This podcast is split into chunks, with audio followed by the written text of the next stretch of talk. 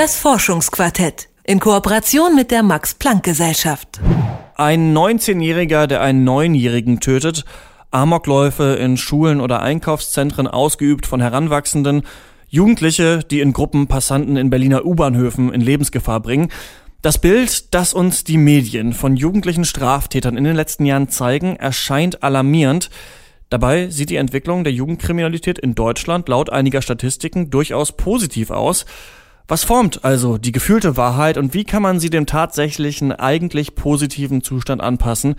Diese Fragen haben sich Wissenschaftler in der letzten Woche in Berlin gestellt und einige aufklärende Punkte genannt und Juliane Neubauer fasst diese für uns zusammen. Die Jugend von heute. Ein Zitat, das mit vorwurfsvoller Stimme und kopfschüttelnd untermalt seit jeher älteren Generationen über die Lippen kommt.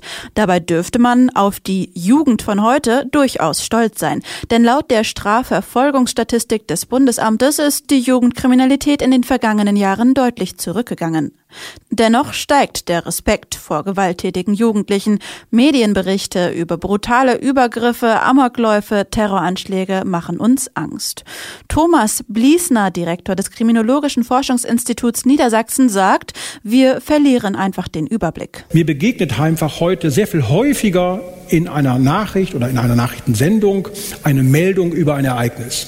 Und nach einiger Zeit habe ich das Gefühl, ich habe sehr viel davon gehört, also ist es auch relativ häufig. Ich vergesse dabei, dass es sich aber um wiederholte Meldungen über einzelne Ereignisse gehandelt hat. Seit einigen Jahren führt Bliesners Institut Befragungen zur Kriminalitätsfurcht und zum Medienkonsum durch. Hier sei deutlich zu erkennen, so der Kriminologe, dass es einen Zusammenhang zwischen dem Konsum von Boulevardmagazinen und Angst vor Kriminalität gibt.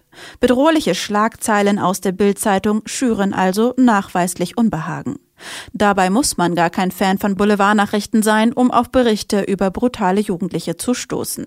Es reicht schon ein Blick in die digitalen Medien, erklärt Rita Havekamp, Professorin für Kriminalprävention an der Universität Tübingen. Es ist jetzt wesentlich sichtbarer, indem eben Aufnahmen kursieren und wo man die Brutalität tatsächlich sieht. Und das gab es eben vor 30 Jahren in der Form nicht. Und das gibt es eben seit zehn Jahren. Dementsprechend ist die Aufmerksamkeit auch eine andere, wenn ich das sehen kann. Während die digitalen Medien die Präsenz von straffälligen Jugendlichen befeuert, nehmen sie aber noch ganz anders Einfluss auf die Jugendlichen selbst. Juristin Havekamp. Dass die jetzt vorm Computer sitzen und Smartphone äh, spielen ähm, und natürlich die Online-Computerspiele dass das auch ein wesentlicher Grund sein könnte, dass die Jugendkriminalität zurückgeht. Haben junge Erwachsene also keine Zeit mehr für Straftaten? Ganz so dürfe man es nicht auslegen, denn auch im Internet können Jugendliche straffällig werden. Plakatives Beispiel, der Leipziger Drogendealer Shiny Flakes begann seine Karriere als Teenager im Internet. Es sind Drogendelikte, aber auch Raubüberfälle, die im Gegensatz zu körperlichen Übergriffen zunehmen, erklärt Norbert Wolf, Vorsitzender der Fachkommission Kriminalpolizei der Deutschen Polizeigewerkschaft. Auch hier spielt die Technisierung unseres Alltags eine entscheidende Rolle. Denn wem auf dem Schulhof sein Smartphone abgezockt wird, kann es zu Hause nur schlecht vertuschen. Wolf. Und dann wird eher angezeigt, als wenn früher Gegenstände weggekommen sind, wo man gesagt hat, du kaufst jetzt einfach ein neues, das kostet nur wenige Euros.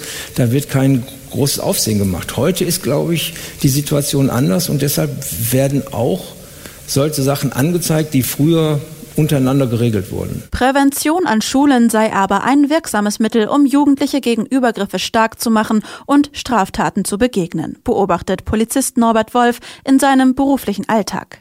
Dass vor allem ältere Menschen trotz positiver Entwicklung der Jugendkriminalität Gefahr wittern, hängt auch mit dem demografischen Wandel zusammen, erklärt Juristin Rita Havekamp.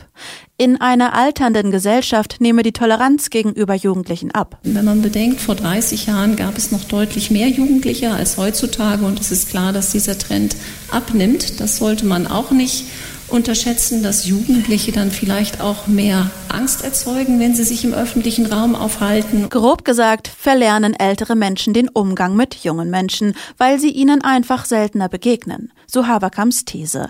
Ein Zustand, der sich mit geplanten und offenen Begegnungen ziemlich leicht ändern ließe. Das Forschungsquartett in Kooperation mit der Max Planck Gesellschaft.